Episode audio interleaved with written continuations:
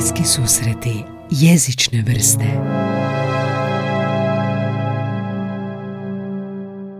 A, Predobro. profesorica Matijašić, dobrodošli u podcast. E, hvala lijepa i hvala, zahvaljujem vam na pozivu i malo sam gledala vaš podcast i stvarno je divno što ste tako nešto pokrenuli. Ja, baš vam hvala, baš mi drago.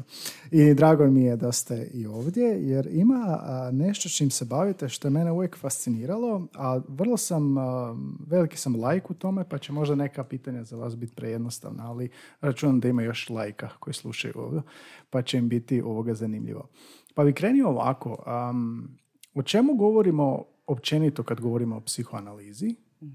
I onda drugi dio, a, o čemu govorimo kad govorimo o jeziku psihoanalize? Što je vama jezik psihoanalize?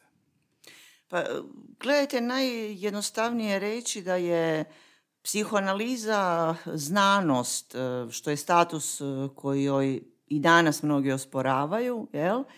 E, Psihoanaliza znanost koja je počela krajem 19. stoljeća i ne možemo reći da je psihoanaliza otkrila nesvjesno, nego upravo da je zadaća psihoanalize bila od početka, i to je bila Freudova ideja, e, stvoriti novu znanost, znanost o nesvjesnom. jel.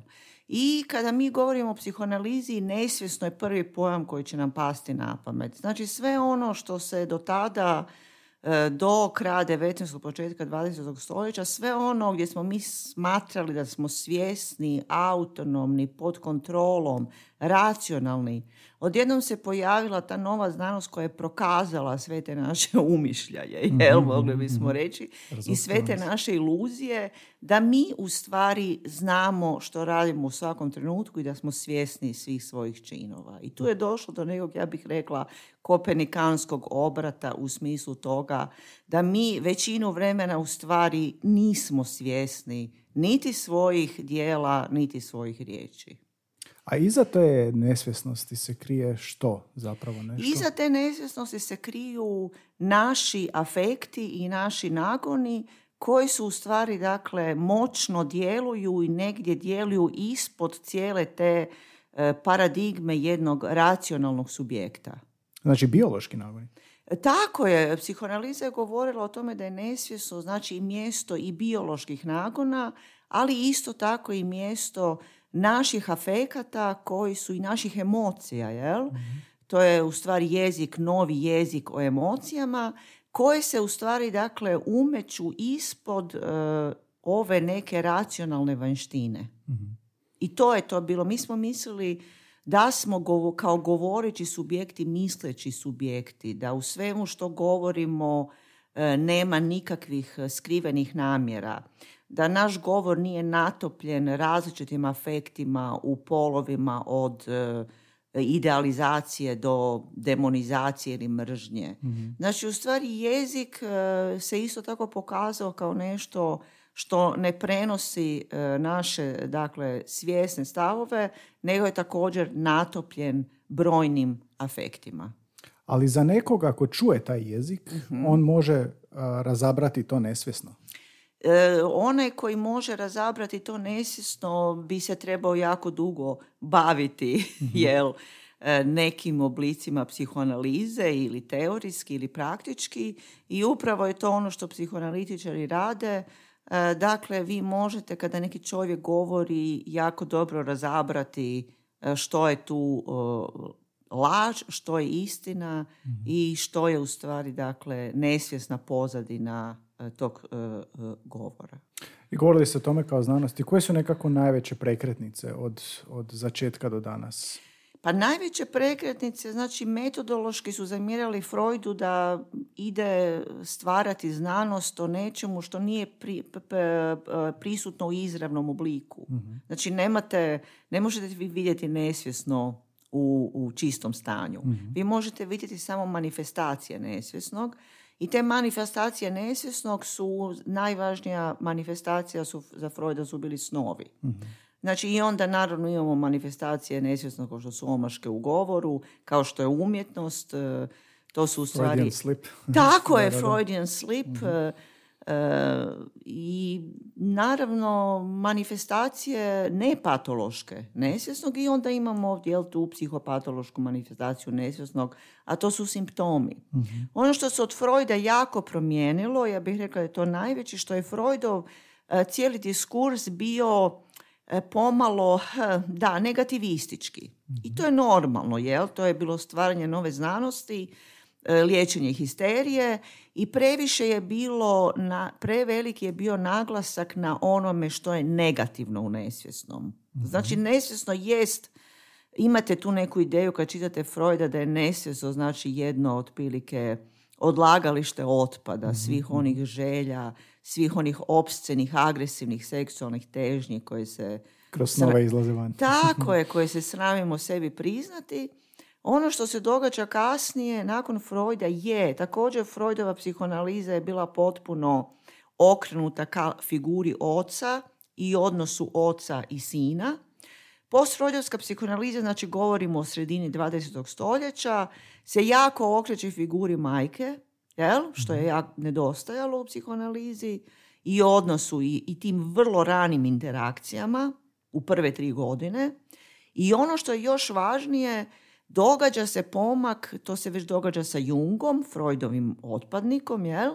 ali ono kako mi zamišljamo danas psihoanalizu, i to je ta druga polovica, mi je, razmišljam, mi je e, razmatramo kao nešto što nam pomaže da se razvijamo i rastemo. Znači, govorimo o kreativnim potencijalima našeg nesvjesnog. Jer istina da je ostalo onako kao što je Freud zamišljao, odnosno to bi otprilike bilo da vi dođete u psihoanalitičku terapiju i onda vam psihoanalitičar pomogne da izručite sve svoje crnilo e, pred njega i onda mu ga serirate na tanjuru. Niko ne bi išao na terapiju. Da, da, da.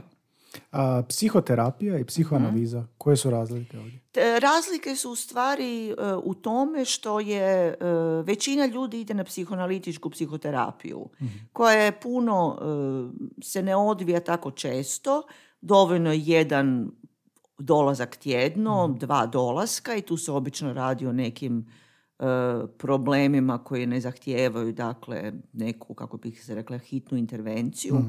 E, Psihoanaliza je e, jako intenzivan proces. On je minimum četiri puta tjedno. I psihoanaliza je e, isto tako razlika u psihoanalizi ležite na kauču i psihoanalitičar je iza vas. Psihoanaliza je danas e, osnovno didaktičko, e, didaktička metoda za formiranje novih psihoanalitičara. A Svako ko želi postati psihoanalitičar mora proći i ti proći određen broj sati na kauču e, i taj broj sati se nažalost sve više povećava. Evo sad su napuci Međunarodnog psihoanalitičkog udruženja da 800 sati morate ležati na kauču. Jel? E, to je stvarno jako puno. To, to je, Uopće pričati o sebi. godina? o- pa, obično se to raste, ako gledate četiri puta tjedno, mislim, znači nekih 51 na 200, to je- ne možete ispod 5-6 godina tu negdje. Ok, a, a kad govorimo o jeziku psihoanalize, e, pretpostavljam imamo ovaj a, teorijski dio, pra, primijenjeni dio, a, što, a, kad sam vam spomenuo to i kad sam vas pozvao, što vam je propalo na pamet? Prvo mi je palo na pamet e, da je jezik psihoanalize e, spasonosan. To je Spasonosan. neka moja e, temeljna ideja. Zato što je u stvari, gledajte, psihoanaliza se pojavila na kraju 19. stoljeća, u stvari kada je psihijatrija vladala, dakle, područjem psiho, psihičkog, koja je sama bila jedna jako mlada znanost i vi ste u stvari, dakle, nasuprot e, psihijatrijskim dijagnozama i promatranju ljudske duše isključivo kroz prizmu psihički bolesne duše, odjednom dobili jedan novi jezik koji je govorio o tome, jel, da vi e, niste, e, da vi nemate nikakvu dijagnozu, jel? Znači, da ta dijagnoza je u stvari samo početak, da se ljudska bića mogu promijeniti, da dijagnoza nije nešto statično što vi nosite kroz cijeli život i čega se ne možete riješiti I tu je došlo do jednog dinamičkog shvaćanja psihe, gdje u stvari mi nismo niti degenerirani, niti smo naslijedili psihičke bolesti, većinu njih nismo, e, nego da mi u stvari možemo krenuti putem e, rješavanja naših unutarnjih sukoba. Mhm. Znači za mene je to bilo, ja bih rekla da je to bilo revolucionarno. Kako, se to, kako je to izgledalo? Je li to je bilo u smislu terapije onda već? Komunikacije sa, sa, s klijentom, nećemo reći pacijentom? Kako je to izgledalo u početku? Kako to izgleda danas? Ko- kako se to mijenjalo kroz godine? Tako je, u početku je to izgledalo u stvari sa tim pacijentima zaista za početak, ajmo se vratiti na jezik, niko nije razgovarao. Recimo, Carl Gustav Jung je e, prvi primijenio i smatrali su ga zaista ludim. 1904. godine je došla pacijentica u kliniku Burg Helzli e, u Cirihu, poznatu kliniku, jel? koji je vodio najpoznatiji psihijatar tog vremena Eugen Bloiler, koji je iskovao termin skizofrenija. E, Carl Gustav Jung je pacijenticu kojoj je dijagnoza bila histerijska psihoza e, izliječio terapijom razgovorom. Poslije tu naravno ima i nekih etičkih problema, što je Jung stupio u vezu ljubavnu s tom pacijenticom, ali uopće ta ideja da vi nešto što se zove psihoza idete liječiti razgovorom. I u stvari, Freudova jedna pacijentica je rekla za tu terapiju razgovorom da je to čišćenje dimnjaka i u stvari ta the talking cure, to je taj i ime psihoanalize. I zato ta ogromna važnost jezika e, Ma taj znači, razgovor. Se može pročitati negdje taj razgovor koji je on imao? E, taj razgovor, gledajte, možete ovaj, e, koji je Jung vodio s tom da. pacijenticom. Pa recimo, nisam ljubiteljica, inače velika David, Davida Cronenberga, ali možete pogledati film Opasna metoda. Aha. Opasna metoda koji upravo govori o odnosu Freuda, Junga i mlade te Sabine, gdje u stvari vidite te neke, neke stvari su vjerodostojne, neke nisu. Ali ove što se tiču samog razvoja psihoanalize su poprilično vjerodostojne i puno dijaloga Freuda i Junga izvučeno iz njihove korespondencije. Što je to, u, u- kažete, prvi put niko nije razgovarao, jel? Da. Što je to spasonosno u jeziku bilo? Sama je činjenica da je, da je, postojao, da je neko pitao nekog kako Tako si, ili tako je. to, je, to je to bilo. Tako je, upravo je spasonosno bilo da je tada, ja bih rekla, konačno razgovor, e, e, prvo, razgovor e, je shvaćen kao nešto što u stvari oslobađa čovjeka od simptoma. Znači, ta na- narativna snaga u stvari koja toliko pomaže u izbacivanju nesvjesnih sukoba, znači to je jedna stvar, a istovremeno, dakle, e, taj jezik je bio nešto što mi možemo reći ovaj, e, nije nikada bio shvaćen kao nešto što e, može riješiti sve probleme. Ali za početak, ja bih rekla, sve, to je tako bazično u stvari. Neko je sjeo preko puta vas i pitao vas kako se osjećate. To je neko ustoličenje empatije u taj terapijski odnos. Pazite, empatije koja je bila istovremeno i afektivna i kognitivna. Znači, afektivna empatija, to je kad je kao kad ja vas pitam, pa kako ste danas, Gari? jel? Kognitivna empatija je kada ja slušam vas, promatram vas i pokušavam e, shvatiti što se vama događa, što se događa u vašoj nutrini, a da ne projiciram svoje unutarnje sukobe na vas. I da mislim da je ono što vas muči isto ono što mene muči. To je ta kognitivna empatija. Ljudi, ljudi često imaju problem što imate mnogo ljudi koji imaju afektivnu empatiju. Znači su osjećajni su, ali nemaju kognitivne. Da poslušaju. Da, e, kognitivne da shvate da su druga lju- lju- ljudska bića različita, da ljudi potpuno drugačije individualno reagiraju na potpuno iste podražaje. Fascinantno mi je to zapravo da je jezik kao nekakav ključ koji otvara ta neka vrata u nesvjesnost i skriveno. Tako. Ali me zanima nekako kako, kako to radi. Jer ka- kako, kako su ta pitanja vođene? Jesu ona unaprijed smišljena ili ka- kao da pogađaju neku ladicu? Ka- kako to izgleda? Ba, To je jako dobro pitanje i to je ono pitanje koje se tiče odnosa jel, e, jezika i nesvjesnog. Gledajte, psihoanalitički rad je, evo kako bi izgledao suvremeni psihoanalitički rad, e, Gledajte, svako dolazi u psihoanalitičku terapiju zbog e, neke vrste nekog unutarnjeg sukoba, nekih problema. Danas su to neka često vrlo neka blaža depresivna stanja, mm. malodušnost, različiti unutrašnji sukobi koji onda uzrokuju i somatske simptome.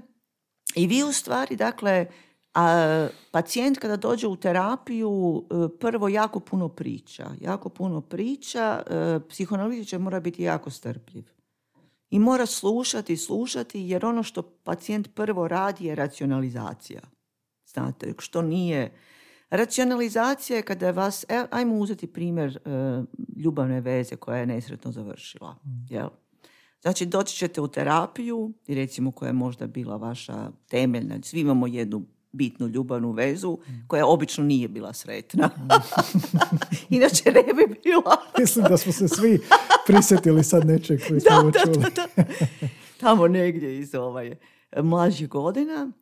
I vi ćete, koristim taj vrlo jednostavan primjer, znači vi ćete u stvari biti jako nesretni, krenut ćete možda kod psihoterapeuta i onda ćete objašnjavati da ta osoba uopće nije bila za mene, ta osoba imala različite ideološke stavove od mene, ta osoba se nije bavila sportom, ta osoba me tjerala da kuham, ta osoba e, nije, e, nije odobravala ono čime se ja bavim.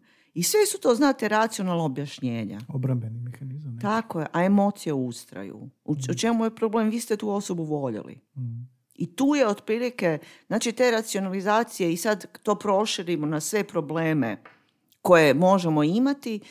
Znači, kako je Freud jednom fantastično rekao, psihoanalitičar će pustiti osobu da se drži svojih racionalizacijskih štaka sve dok ne bude stjeran u kut.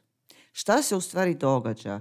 Vi kao psihoanalitičar čekate, strpljivo čekate da iz pacijenta počnu izlaziti emocije. mm Gledajte, niko neće doći u psihoanalitičku terapiju prvi put i odmah početi plakat. Mm. To je vrlo rijetko. Mm. Znači vi sebi objašnjavate i to su sve dakle obrambeni mehanizmi, potreba da imate kontrolu nad situacijom koja je bolna i onda dolazi to što se zove prorada.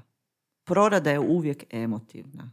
I vi, doslovce kad se ono kaže, znate isplakati bol. Mm. Znači vi različite oblike tih prorada morate proći jer emocionalne prorade upravo imaju. Rekli, onda bismo u stvari rekli da što se tiče jezika, jezik je nužan, racionalizacije su odlična podloga za proces terapije, za proradu.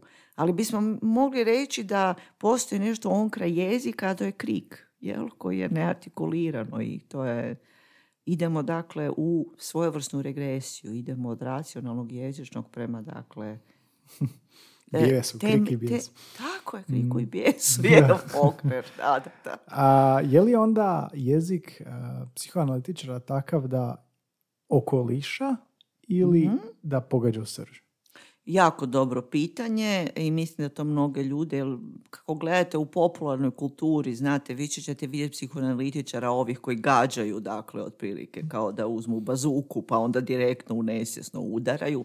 To je čisti nonsens.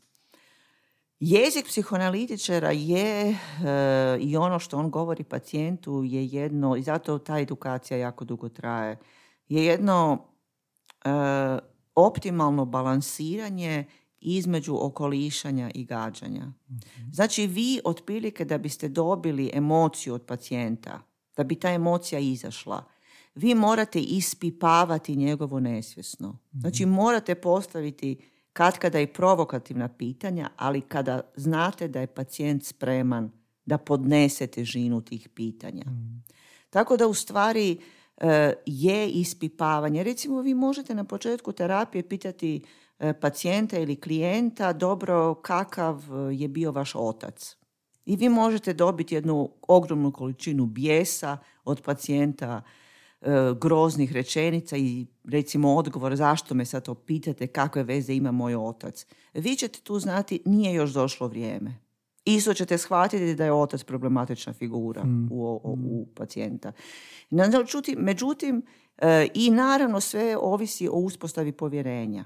Kada, što vam pacijent više vjeruje, kad se uspostavi ta terapijska alijansa, vi možete ispipati i možete u jednom trenutku upitati pacijenta nešto, na primjer, o njegovom osjećaju nevoljenosti.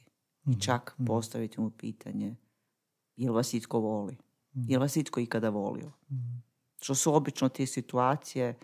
Naime, to otprilike tu obično dolazi do vrlo jakih emotivnih reakcija pacijenta i mi, međutim, vi kao psihoanalitičar znate da pacijent može sadržati tu količinu emocija koja će izaći, da se neće naprosto preliti i otprilike destabilizirati njegovu ličnost. To vam je otprilike taj termin unutarnjeg kontejnera. E, Dobar termin. Da, i fantastičan Wilfreda Biona, fantastičan, da.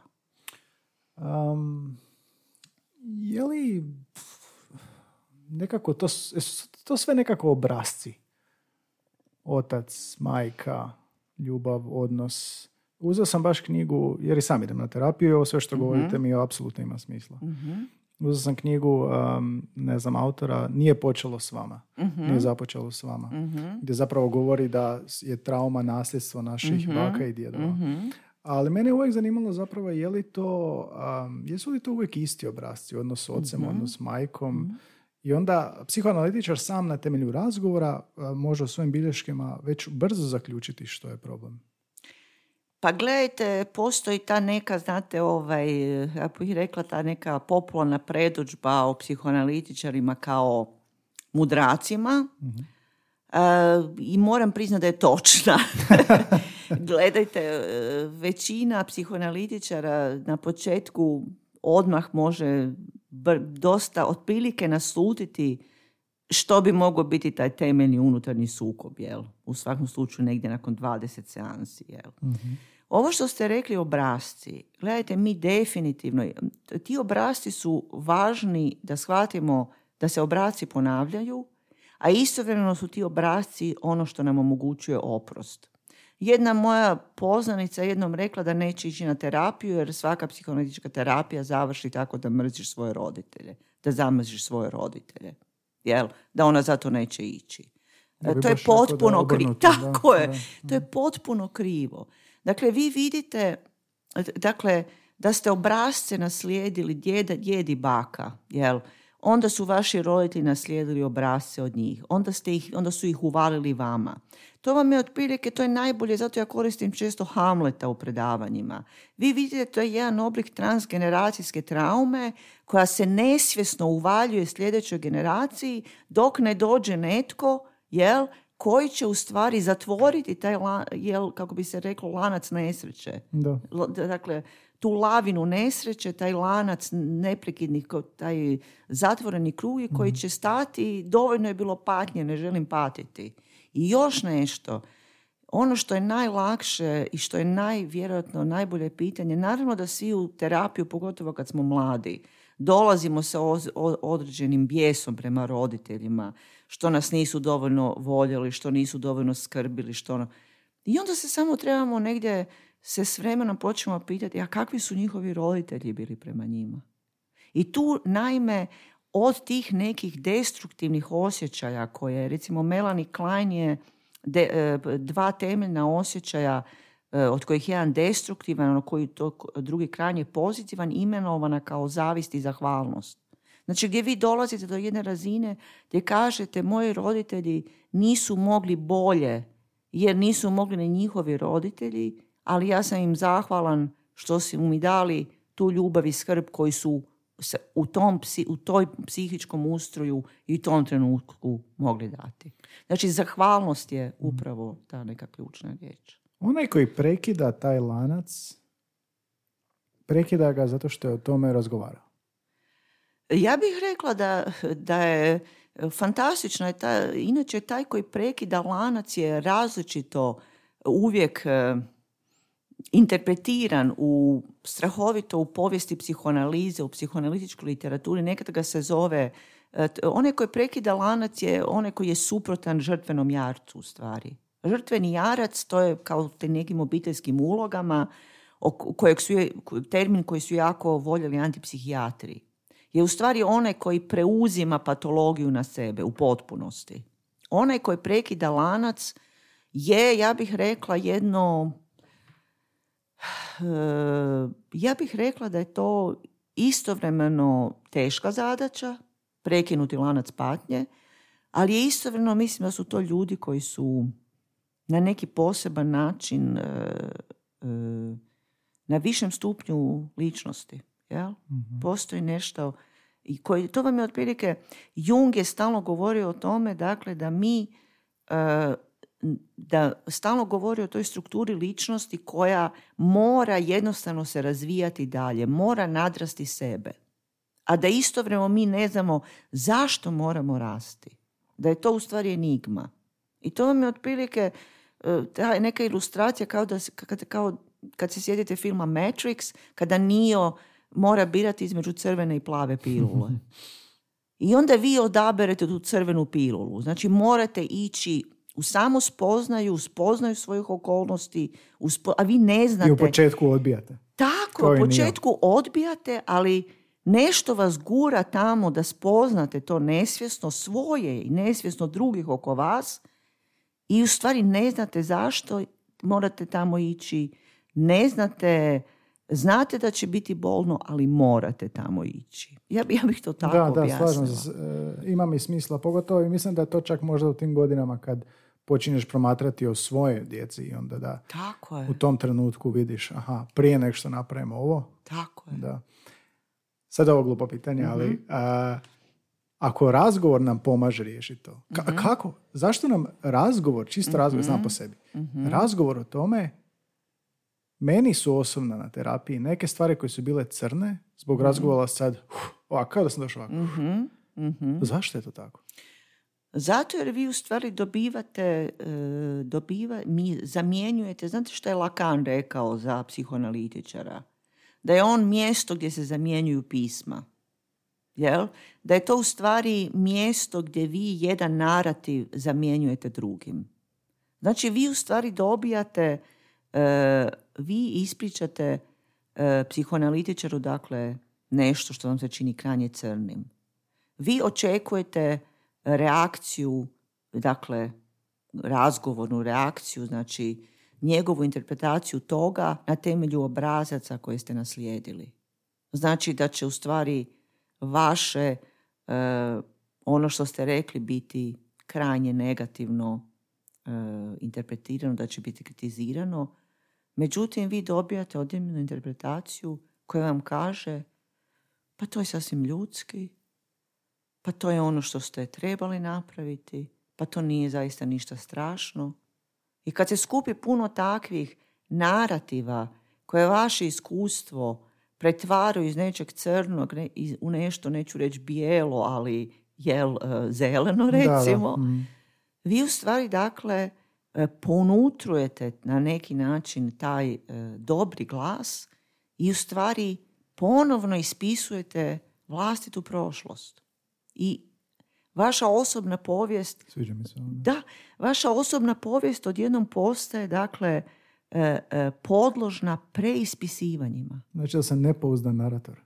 Tako je, tako je. Upravo ovo je fantastično. Zato je, e, zato je recimo psihoanaliza i naracija imaju tako bogatu povijest. Znači u svim, u kulturalnim studijima, u književnoj kritici. Upravo to, dakle, E, vi se u stvari, kako bismo rekli, možete biti subjektivni, objektivni pripovjedač. Mhm, jel? Mhm. Ali vi u trenutku kada ste u terapiji mislite da je to vaš narativ jedini mogući. Ne, nije. Postoji mnoštvo drugih narativa o onome što vam se dogodilo.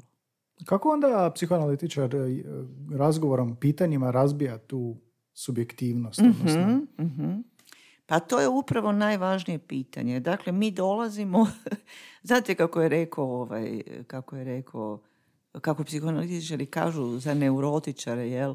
Neurotičar misli da je najnesretniji na svijetu. I to je jednostavno, dakle, taj subjektivni osjećaj. E, I znamo, imamo i takve prijatelje smo imali, dakle, mhm. E, ja se sjećam jedne prijateljice koja je bila u, u takvoj neurozi, u takvom osjećaju, e, toliko se loše osjećala i ja i prijateljica neka vrsta intervencije, jel, to je bilo prije 30 godina. Mm. I pokušali smo joj samo reći, ma gle, probaj zamisliti e, bilo nekog ko je nesretniji od tebe, sigurno postoji. Onda smo rekli, gle onog beskućnika tamo, mm. bilo je zima. Ona to nije bila u stanju. Gledajte, ona nije bila u stanju, jer je taj subjektivni osjećaj potpune izgubljenosti je toliko dominirao njome, da ona nije mogla uopće promijeniti perspektivu. I onda naravno što radi psihoanalitičar? Dakle, vi u stvari kako izlaze iz vas ti e, vrlo jaki osjećaji koji su potpuno zamaglili vašu perspektivu i učinili je potpuno subjektivnom, tako u stvari sve više prihvaćate tu objektivnu perspektivu. I mhm. to je recimo upravo nešto što se najčešće događa u odnosu na formativne figure u našem mhm. životu, kao što su roditelji.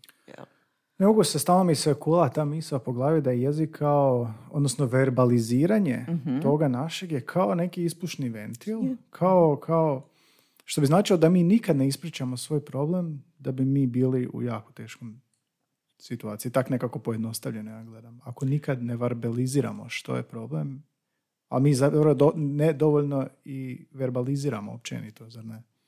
Potpuno ste u pravu. Mhm. Dakle, zato sam i ja rekla da je jezik ono spasonosno. mm Dakle, mi smo ljudska bića, dakle, mi smo govoreća bića, dakle, mora postati ne, neki razlog zašto nam je ali, sposobnost govorenja dana. Jel ali tako? toliko mi se čini povezano sa tim nesvjesnim. Tako je. Kao da je to je kanal, da, kanal gdje ono nesvjesno izlazi van i kad izlazi van na, kroz verbalizaciju, kroz jezik, e onda možeš tek raditi, onda možeš tek naprijed. Tako i to je jako važno. Gledajte, nesvjesno je takve prirode da stalno mora izlaziti van. Jer ako, jer ako to, to, vam je ono otprilike, e, znate, ko u američkim filmu. Da, da, da, da. Jer ako ne izlazi van, ono jednostavno doslovce ko neko uvelo lišće trune u vama. E, ono jednostavno zatruje vašu unutarnjost. I nesvjesno u stvari, ako ne izlazi van, ajmo gledati način, govor, dijalog, razgovor je e, najbolji način na koji nesvjesno može izaći van. E, naravno, gledajte, ako mi ne pribjegavamo tim, kako bismo rekli, ajde nazvat ću ih ovdje, civiliziranim oblicima izbacivanja našeg nesvjesnog, nesvjesno će se naplatiti u puno destruktivnim oblicima. Da, ako ne izađe verbalno, izaći će gore. Tako je, izaći će u puno gorim oblicima, jer ovo je u stvari jedan strukturiran način i objašnjenja vlastitog nesvjesnog i izlaska nesvjesnog i društveno prihvatljiv, kao što je i umjetnost sjajan način dakle, izbacivanja nesvjesnog. Ja mislim da mi u Hrvatskoj, općenito u hrvatskom društvu, imamo jako lošu kulturu dijaloga. Mm. E, imamo jako nisku razinu empatije, mm. individualci uopće na cijeloj ovoj, znate, društvenoj razini i da prevladava jedan u stvari, dakle, posvemašni narcizam gdje se ja gotovo iznenadim kada netko me pita kako si da čujem tvoju priču e, prije nego što se, dakle, ubaci u jedan monolog koji nema ni kraja ni početka. I mislim da taj nedostatak empatije, Tako čak je. i kod osobe koje ima empatiju, onda stvara negativni, da intenzivira te osjećaje Tako empatije. Je. Tako je. Um, evo sad mi je misao. Aha. ako danas onda više uh, verbaliziramo nesvjesno u odnosu na 1904. Uh-huh, koja je bila, uh jesmo li onda um, jesmo drugačiji? Ka- kakvi su ljudi danas u odnosu na prije 100 godina onda? Ja bih rekla da možemo s jedne strane smo u boljoj poziciji, a s jedne strane smo u lošoj poziciji. Da, malo, da mogu ni ja reći. Da, kako, da. kako to objašnjavati? Ja bih rekla da... Uh, ja bih rekla da smo uh, nekako uh, u boljoj poziciji u smislu toga da mnoge stvari osvještavamo, jel? da smo saznali e, vrijednost empatije. Recimo, veliki psihoanalitičar Heinz Kohut je rekao da će 60-ih da će psihoanaliza u budućnosti biti znanost o empatiji. Znači tu smo, mi jako dobro, e, jako dobro verbaliziramo, međutim mi patimo od drugih problema nego od onih, nego što su bili oni koji su mučili e, pacijente kraja 19. i čak cijele prve polovice 20. pogotovo prvih desetljeća. E, znači mi govorimo o tome, nemamo mi, tada je većina ljudi patila dakle zbog tog nekog jel mitskog, autoritarnog, e, simboličkog oca, jel, koji u mhm. stvari proizvodio u žena, e, dakle osjećaj potpune ženske djece, osjećaj potpune nevidljivosti i besubjektnosti, mm a u muške djece, dakle, inhibicije, fobije, tjeskobe, jel, strahove, jel, tako da su oba spola ovaj, stradavala svako na mhm. svoj način. E, znači, mi smo imali, rekli, u stvari govori se o tome da smo mi imali vrlo jednu e, izraženu figuru protiv koje smo se morali ili pobuniti ili nas je takva figura autoritarna skršila. Jel? Mhm. U stvari svojim, svojim e, diktatorskim metodama. Danas se više govori o tome da su naša sepstva i, i, i otprilike kako su te i roditeljske uloge postale puno, puno E, različite, da mi više dakle, imamo problem da ne znamo kako se strukturirati.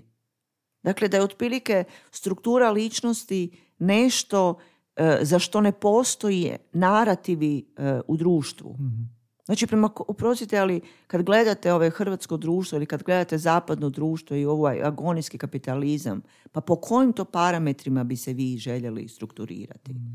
Recimo, ono što je važno i što, što Mm, čime ću se nadovezati na početak ovog razgovora, Heinz Kohut, veliko ime psihoanalize, je rekao da u stvari, i to nije samo stvar psihoterapije, to je stvar i osobnog razvoja, da bi se trebali razvijati prema parametrima empatije, mudrosti, kreativnosti i humora.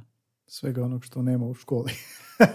nema ni u školi, ni u društvu, u stvari nema nigdje, osim osim u sigurnom mjestu koje je psihoterapijska ordinacija. Ili u, u društvu jednakih. Tako je, koji se...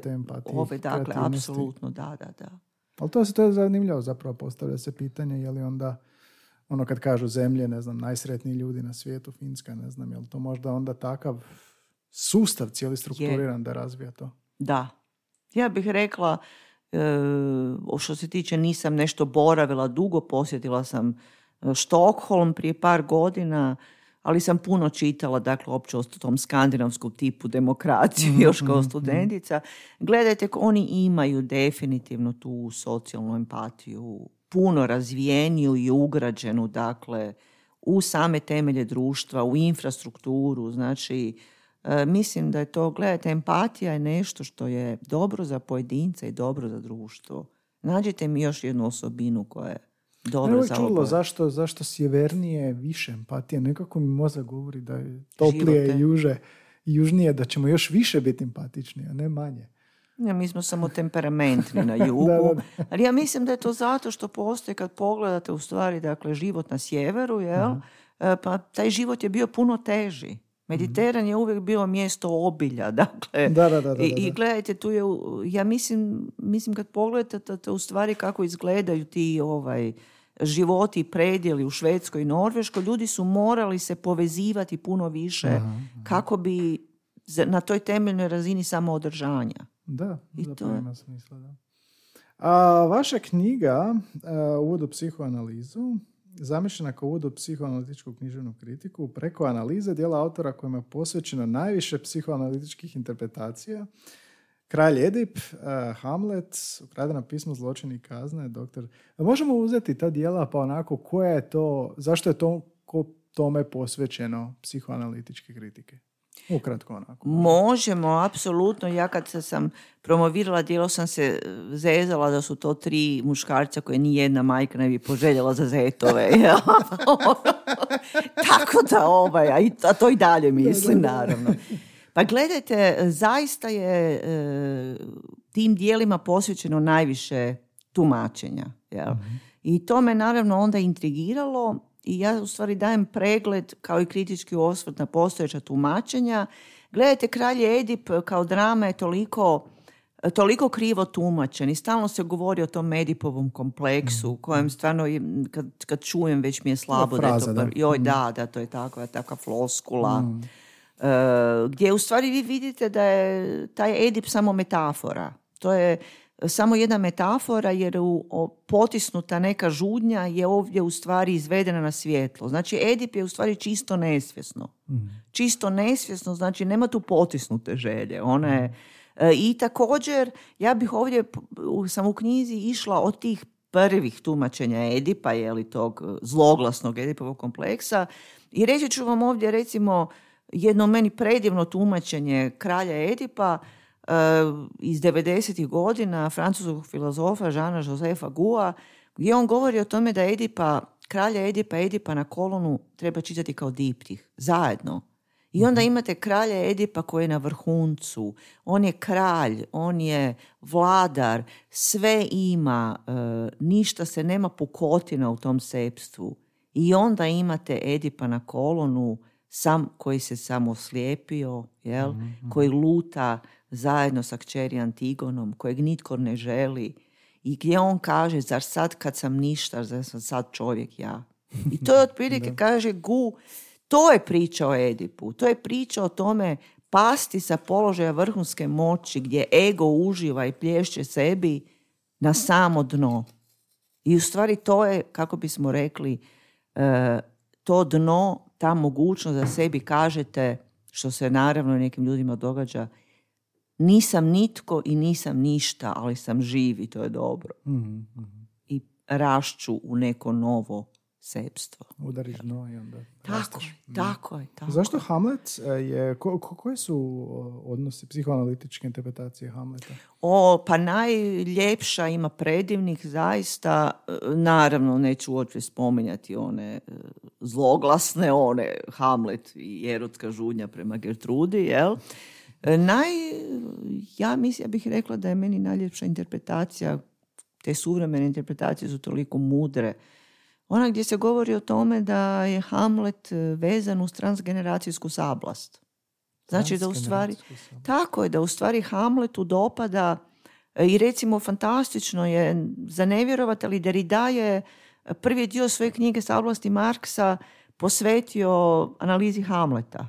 I gdje kaže da u stvari, dakle, e, ona rečenica koja određuje Hamleta, e, vrijeme je iskločilo iz globa, o proklet jad što rođen sam da mu vratim sklad.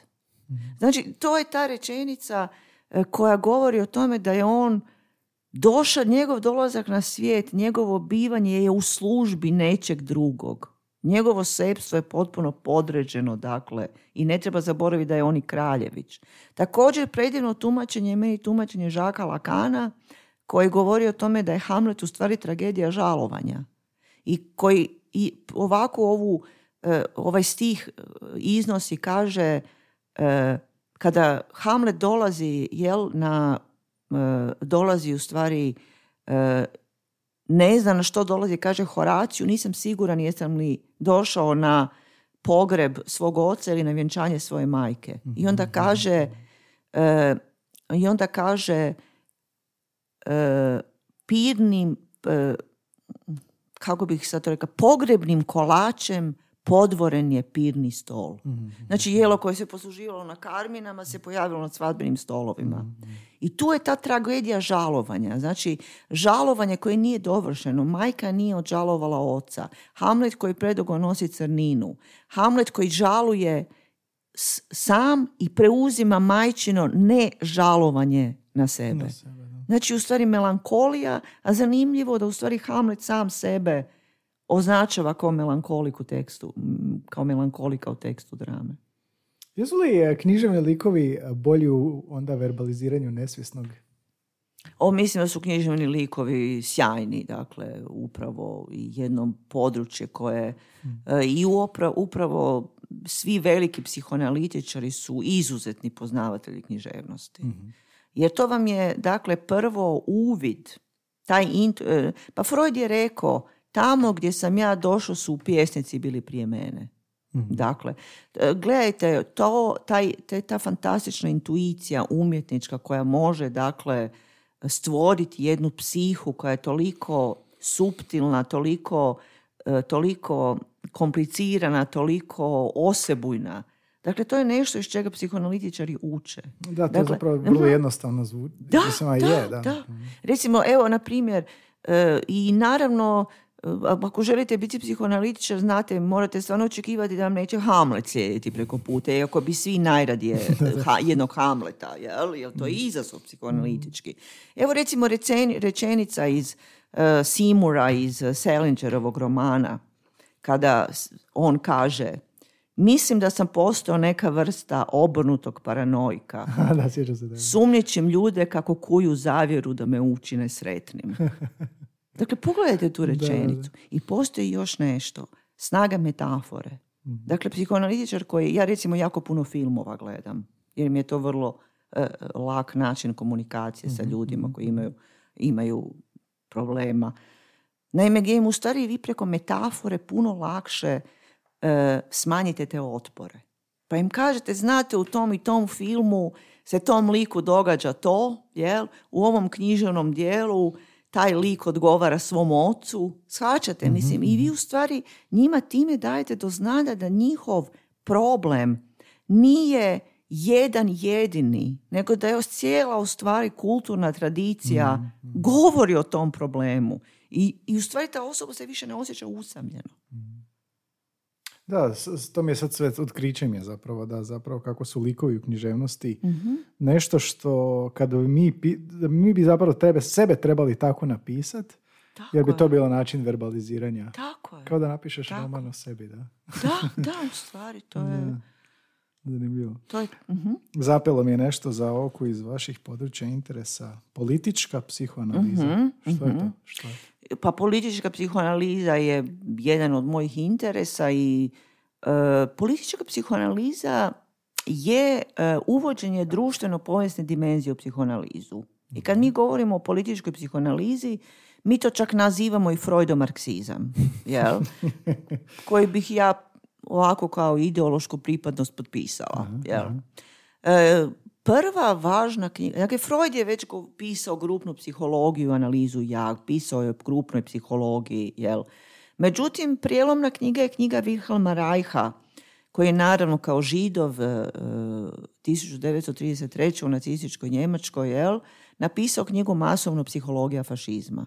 I to je dijelo u stvari kojim počinje to što zovemo politička psihoanaliza. Znači kako koristimo psihoanalitički instrumentari i psihoanalitičke uvjede da bismo objasnili u stvari e, neke psihološke temelje različitih e, e, političkih fenomena. A u modernom dobu danas u Hrvatskoj? Apsolutno mi možemo, ja bih rekla da je Hrvatska, mislite kako stoji po pitanju, ja mislim da je Hrvatska toliko ekonomski uništena da mi se političke, da mi se psihološko objašnjenja čine o nekom vrstom luksuza.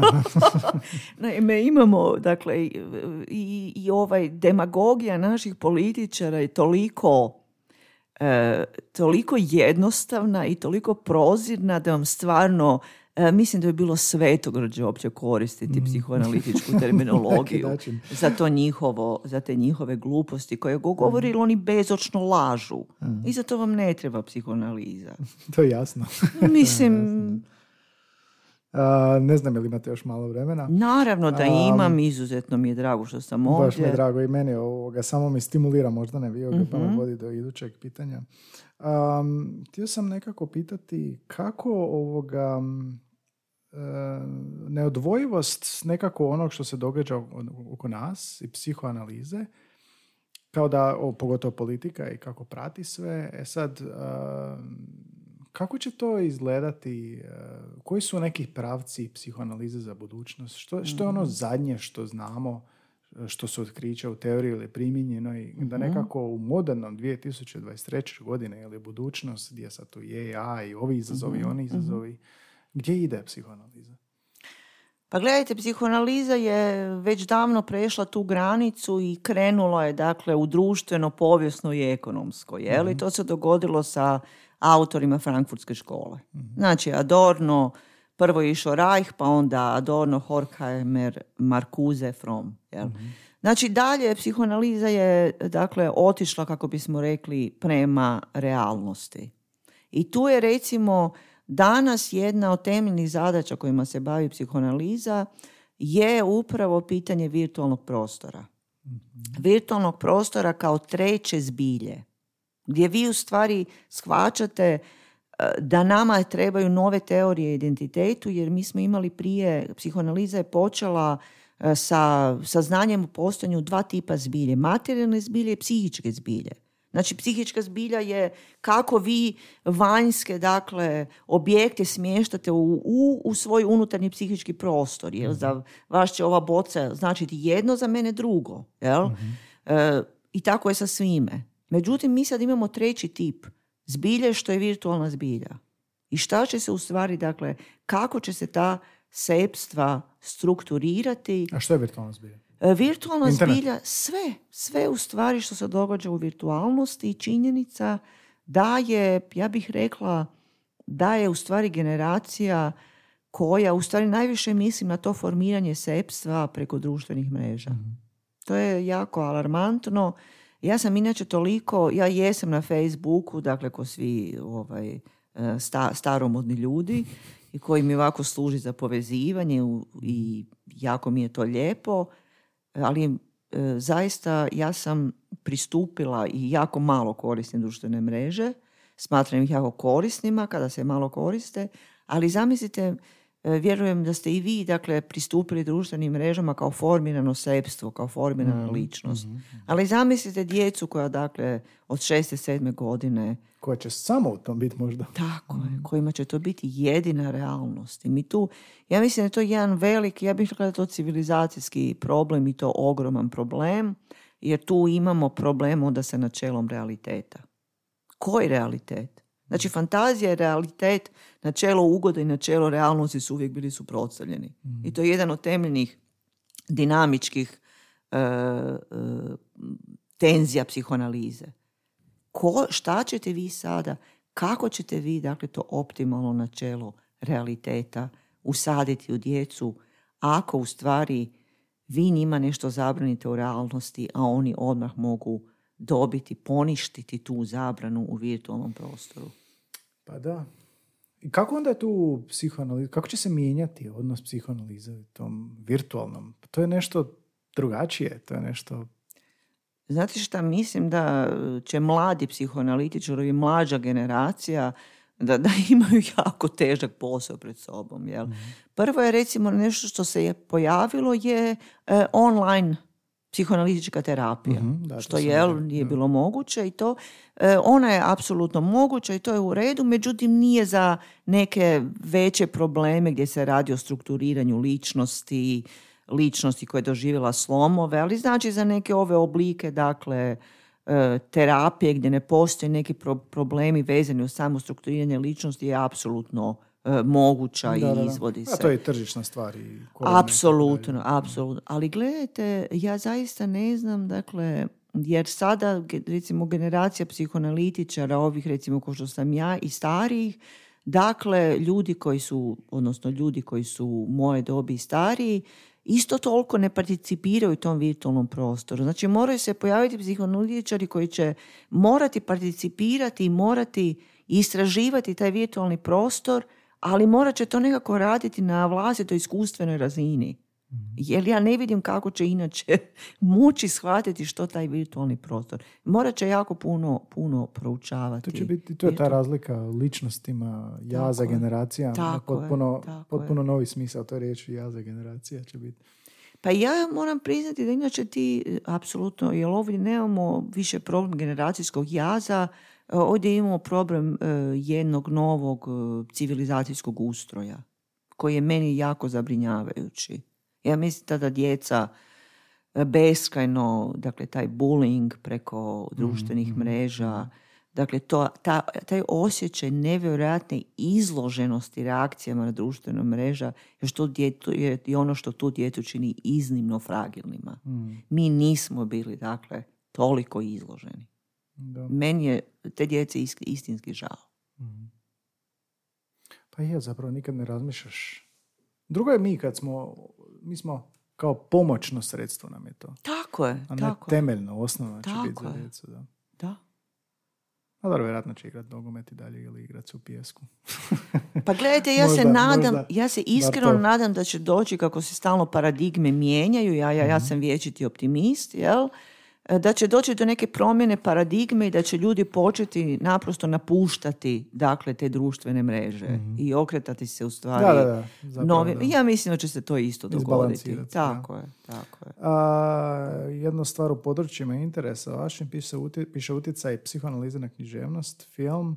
A rekli ste film da dosta gledate. Mhm, Je li slično kao književnost? Ipak su to likovi, ipak je to Mhm, naracija, ipak to, ili film nudi nešto što književnost ne može, Mhm. pa da onda ovoga ste primijetili pravce ili, ili značajke psihoanalize likova, ne znam. Pa gledajte, e, za educiranje o psihoanalizi je film možda jednostavno puno bolji, rekla bih da je bolji i da je naprosto zahtjeva i manje vremena i u stvari dakle puno je sve realnije. Znači vi ljudima koji žele neku predođbu o psihoanalizi, a najviše o psihoanalizičkoj terapiji, lako možete to e, pokazati preko nekih temeljnih filmova. Jel? I onda naravno tu izdvajam, imate naravno, inače cijela u stvari struka koja se bavi e, psihičkim problemima je katastrofalno e, predstavljena u, u, u Hollywoodu, Da, da, da. jel? Uglavnom su psihopati, jel? Psihijatri. I tako da u stvari imate možda neki dvadesetak filmova koji gdje je dobro, da gdje su dobro predstavljeni i e, imate pre- f- e, filmove gdje su realno. Evo ja uvijek navodim filmove kao što je film iz još osam- 70, kraja 70-ih, e, e, Obični ljudi Roberta Redforda, E, fantastičan film, jel, e, gdje imate jedan potpuno, i to je u stvari prvi uvjerljivi, realni psihoanalitičar i to dobar psihoanalitičar. Onda A Dgu- po čemu? E, Po tome što vi u stvari dakle vidite jedan sa tim e, mladić koji glumi Timothy Hutton, e, to je jedna fantastična priča, ja bih svima preporučila za neki ulaz u, u ideju šta to psihoanalitička terapija jest. Dakle, on, njemu pogiba brat. Njemu pogiba brat i on dolazi na terapiju e, zbog boli koju osjeća zbog smrti tog brata. Međutim, psihoanalitičar uskoro uviđa da je iza, te, iza tog žalovanja stoji još nešto drugo. I što se u stvari dogodilo i vi kako... Dobro, malo ćemo im pokvariti film. Da, evo, ako neko želi pogledati film, pogleda. pauza- I vi u stvari vidite da je ovaj, e, u tom cijelom procesu on se osjeća krivim i ta krivnja ne prestaje. I onda u stvari shvatite da je taj sin bio omiljeni sin majčin. I da majka u stvari je nesretna što je taj sin poginuo, ne ovaj. To je taj osjećaj krivnje. Evo spomenut ću film koji je jako dobar za neku spoznaju, iako je o Johnny Cashu, jel čovjeku koji nije bez razloga nosio crno, ali kako je to predstavljeno u filmu Walk the Line, gdje Johnny Cash, gdje se utopi mlađi brat i njegov otac viče e, umro je krivi sin. I dakle, to je to, dakle, to je ta razina, sad koliko je to istinito, jel, ovo je film, sve su to filmski, ali to su, znate, sve situacije koje mi možemo shvatiti da sigurno postoje u realnim životima. Zato je to Da, tako, tako, da. tako realno. Ako je... Osjećaj ako kri- je, da. znate. Da, da, da. Imamo žalovanje i onda to žalovanje prestaje i osjećamo se krivi. I često se u životu osjećamo krivi jer nismo na mjestu e, objekta na kojem bismo trebali biti. Recimo, evo sad ću spomenuti, ali mrzim spominjati, dakle, što bi se reklo stvari e, koje su vezane u celebrities, niti to pratim, a to vam je otprilike ta popularnost ovaj, ovih memoara princa Harrya, spare, rezerva. Da, da. Gledajte gdje on jednostavno uopće niti sam čitala, niti mislim, znate, ali gdje on u stvari pogodio dakle notu kod mnogih ljudi od kojih su dakle ti e, veze dakle među braćom i sestrama i roditelji koji su proizveli omiljenu djecu i dakle obiteljske uloge, dijete e, duše brižnik, dijete obiteljski junak, dijete žrtveni jarac, dijete mhm. maskota. Znači stvorili jednu potpuno patološku obiteljsku dinamiku. I dakle, neko je bio zvijezda, a neko je bio rezerva. Mm. Ja? Ovaj Succession serija isto tako. E, to nisam gledala. Mhm. A, bogati tajkun i njegovih petero djece. mm Sad sam prepoznao ovo što ste rekli. Aha, to, Je, to, je, to je isto onda dobar slučaj za promatrati. Da. A, nešto što me još zanima je, govorili smo o Freudu i tumačenju snova. Čitao sam knjigu Zašto spavamo, u kojoj psiholog autor kaže da nikad nećemo znati značenje snova. Jel to? Mhm. I koje, koje, koje postoje interpretacije psihoanalitičke snova ako nisu uh Freudove i uh pokušavali se danas još to? O da, gledajte, snovi su i dalje, kako je Freud rekao, kraljevski e, jel, put u nesvjesno. Gledajte, snovi su e, sve ono što e, je ispod razine svjesnoga.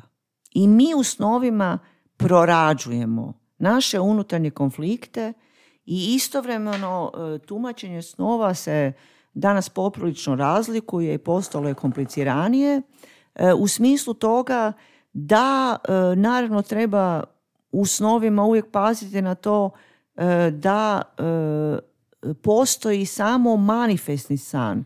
Znači nema latentnog sna, ili u stvari postoji samo onaj oblik sna kakav daje sam sanjač kako ga prepričava sam sanjač. Mhm, mhm. A u stvari san je bio nešto e, puno kompleksnije. Znači vi mhm. imate opet samo tu verbalnu. E, osim ako nemate onaj, to je meni inače jako drag film, e, do kraja svijeta Vima Wendersa gdje, izmješ, gdje on za svoju slijepu majku jel, izmisli stroj koji snima ja. To, je bilo, dobro, da.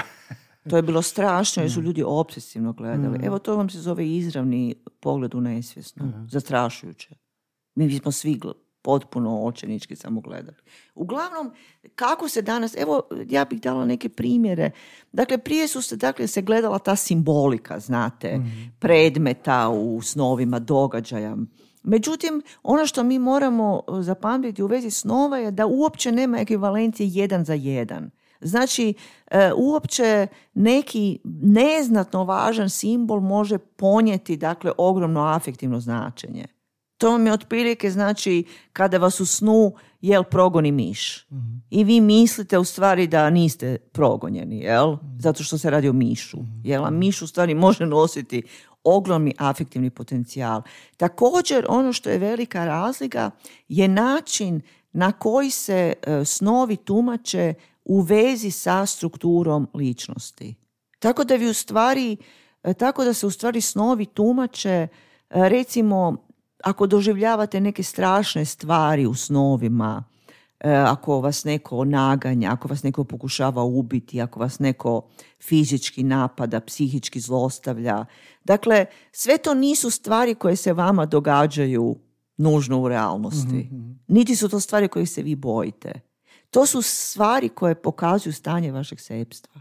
mm E, ispričat ću vam san koji je opisao opet ovaj je legendarni Heinz Kohut, koji je rekao da je imao pacijenta koji je bio dakle u jednoj situaciji gdje je njegov sepstvo bilo jako fragilno. Dakle, ja bio je gotovo pred slomom. I znate što je on sanjao? On je sanjao san gdje se nalazio u e, perilici, jel, veš mašini, ljepše rečeno, i e, vrtila se, vrtila se ta veš mašina i centripetalna sila ga nije mogla zadržati nego je centrifugalna preuzela i on se raspao na atome, atomizirao se, dakle potpuni raspad. Mm. To vam je jedino i jedan drugi san čovjek koji se nalazi u svemirskom brodu i izlazi iz svemirskog broda i pada i shvaća da pada u beskonačnost i da padanje nikada neće prestati. To su stanja sepstva, to su snovi sepstva. Postoji snovi superega, znate snovi ida, ali ovo su recimo snovi sepstva. Ja sam imao san u kojem moj auto udara aute druge po ovoga parkingu. Mhm. A, ja ga vidim iz kafića, sam, sam udara. Ne ide samo unazad, nego se ovoga, lijevo desno kao po ledu Mhm. klizi. I ne mogu ući u njega Mhm. i mogu samo kroz prozor dotaknuti kočnicu elektronsku i ne mogu je dosegnuti.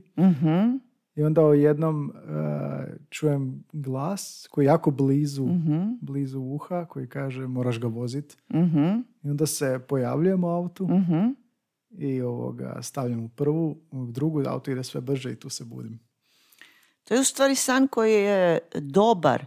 Jer u principu ovo Mhm. Ja što bih mislim, rekla da. na početku govori o tome o vašem gubitku kontrole. Da, da, da. Dakle, vi ste u jednom trenutku osjetili da gubite kontrolu, uglavnom se radi afekti, emocije, Da, da, dakle, da, da. znači taj auto. Međutim, vi ste, pazite, san je već prorada. Mm. Znači, san nije, dakle, sirovo iskustvo. Već ono što vi, znači vi ste u snu uspjeli učite auto preuzeti kontrolu nad svojim afektima, to je ono što se zove prorada. Znači vi ste ostvarili pobjedu nad, nad jednim, dakle, e, o- jednom krizom sepstva koja se događa. Samo sam uvijek imao osjećaj da su neki snovi, kako bi to uopće opisao, kao da su neki snovi, neki klasici književnici, književni koji ne čitate, za koje znate, za koje su tamo negdje, a neki snovi su kao da ti neko otvori knjigu pred tobom i kaže pročitaj sad ovo. Mhm, Kao da su neki snovi puno bliže ovoj granici između nesvjesnog i svjesnog. mhm, mhm. Tak, tak se imam osjećaj. Da su neki onako snovi obrazci, aha, pa to bi moglo biti to, to je. Ali neki su tako bliski, neki su kao da prelaze ovu granicu svjesno, kao da izlaze iz sna u javu, kao da su već tu, kao da su naj, ta neka književnost, ta neki narativ koji je toliko blisko sadašnjosti da ne možeš, da bi bio ono potpuno ignorantan da zapravo ne skužiš. To mi je uvijek, to, to mi je zapravo, za, za, za, zadnje vrijeme razmišljam o tome. Je, što vi defi- definitivno. Evo recimo Jung je razlikovao između velikih i malih snova. Mhm. To je jedna fantastična razlika. Poslije su neki govorili o tome da su veliki snovi solarni snovi, a mali snovi lunarni, ali, ali ti mali snovi, Jung je recimo govorio da su oni vezani uz osobno nesvjesno. Znači uz neke, ne, neke- neke osobne sukobe, svakodnevicu, to je ono što se zove ostaci dana. Kad odeš na posao bez hlača. Pa da, i ta, otprilike da, da, to je ono i da, od, od, od- što kažete, odeš na posao bez hlača, nešto što u stvari lako može biti dio svakodnevnice, ako ste taj dan jako rastreseni, jel, ovaj. E, to su neki, on je čak rekao da, to su snovi osobnog nesvjesnog i on ih nije smatrao jako važnima i govorio o velikim snovima. I on je te snove smatrao arhetipskima jer smatrao da nam ti snovi govore ne nešto samo o našoj jedinki, već i o vrsti već i o ljudskoj. I, ti veli, i to je, e, i gledajte, veliki snovi, kako ih je e, Jung tumačio, znate koji su veliki snovi? Pa to je kad sanjate apoka, četiri jahača apokalipse, kad sanjate veliki potop, e, a nema dakle, naravno da su ljudi poslije zagrebačkog potresa sigurno puno više sanjali apokalipsu, ali to je u stvari nešto što je bilo potaknuto u stvari zaista jednim tragičnim događajem. Ali Jung je govorio da nam ti veliki slovi i zato ih trebate velike snove osluškivati. Oni nam nešto poručuju, oni su opomene, oni nam nešto govore. Jung bi rekao što nam govore, morate se mijenjati. Ne možete ostati u staroj koži. Slijedi vam promjena, htjeli bi to ili ne. Da, jako mi ima smisla to, pogotovo u kontekstu snova. Odnosno, kako to neko odjekivanje Tako je. i da ga pamtiš, nisam ga morao zapisivati, ili ono da ga, da ga pamtiš, da te idući dan da osjetiš, kao da neko razgovara s tobom, kao da tvoja nesvest, a, nesvesnost nema uopće više sumnje, kao da, to sam ja, to sam ja nesvjesnost, evo šta ti govorim, Tako da je. ih ti čuješ, odnosno Tako da, je. da, da nema uopće zabune da se radi o tebi. Da. Tako je, to je jedan od dijaloga, od jed- Mhm. jedan od vrlo plodnih dijaloga koje mi vodimo s našom Mhm. unutarnjošću. I zato, zato Snovi su poslušajmo, se. Tako je, upravo što kažete, dijalog s unutrašnjošću koji je ono, koji je fantastičan jer vi imate materijal, dakle, iz vlastite unutarnjosti. Mm, I te su njo snove zaista treba osluškivati i niko vam neće reći da su noćne more e, jako ako svakodnevne, svako noćne, noćne more, da je to sasvim normalna stvar. Nije, nesvjesno vam želi nešto poručiti. Fascinantno. Fascinantan mi je ovaj razgovor, Željka. Baš sam puno Hvala, naučio od vas. Ja- Meni su pitanja stvarno toliko poticajna, eto, Ja, mogli super, bismo baš još satima. da. A, za kraj ću vas pitati, rekli ste jezik je spasonosan. Jel ostajemo Mhm. prim tom u kontekstu cijel- cijelog razgovora i vaše karijere i vašeg rada, jel biste izrazili ako morate jezik u jednoj riječi kao spasonosan ili imate ne- neku drugu riječ da vam je Ja mislim da bi to bila ta riječ da je jezik e, spasonosan. i sviđa mi se jako, da. I ta riječ spasonosan. Pa tako je, ja sam jedno, kao moto svoje jedne knjige uzela predivnu Helderlinov stih iz e, himne Patmos, a to je ondje gdje je opasnost e, raste i ono spasonosno. Mhm, mhm. Evo, to je totalno psihoanalitički. da, da, e, s tim ćemo završiti. Može. Odlično. Hvala puno na vremenu. Hvala puno na, do- na ovoga dubokom znanju, najmanje kažem dubokom. I hvala puno na ovoga pojednostavljenju nekih na izgled vrlo kompleksnih stvari. Hvala vama, Gaj, moram priznati da mi je bilo, zaista bio mi je izniman užitak i pitanja su bila nevjerojatno poticajna. Hvala tako da mi je baš ovo... to lijepo čuti. Sigurno će biti dojmova, a ko je slušao, molim vas komentirajte da možemo pročitati. Evo na Spotify-u, na Soundcloudu možete komentirati epizodu i javite nam se privatno u mail ako želite. A, profesorica Željka Matijašević a, je redovita profesorica. A, ispravite mi ako nešto netočno sa weba filozofskog. Znači, završili ste a, gimnaziju u Zagrebu, pa a, studij komparativne književnosti francuskog. Mhm, u On- Zagrebu. onda ste magistarski i doktorski na Cambridgeu. Tako je, Da. tako Ja je zaista impresivno, a i jako mi je drago da komunicirate tako jednostavno o tako ovoga, kažem, na izgled ono, kompleksnim stvarima, da je ono, mislim da je svima malo nešto jasnije o psihoanalizi. Pa i- e, jedna mi je rekla, jedna osoba s kojom sam vodila intervju, Željka ti demokratski pišeš i govoriš. Dakle, to, to, super. to ima nešto. Da, da, odlično. Hvala puno na vremenu, puno sreće dalje u karijeri. Nadam se da se opet vidimo u podcastu. I Ja se isto nadam, bilo mi je iznimno ugodno i nadam se da će slušateljima biti Mhm. Da će biti zanimljivo i dojmova, da. korisno. Da, da. Hvala puno, čujemo se. Može, Bog. hvala vam. Evo ga, tamo smo sat, evo sat i 15 minuta. Super je, ja mislim da je ispalo...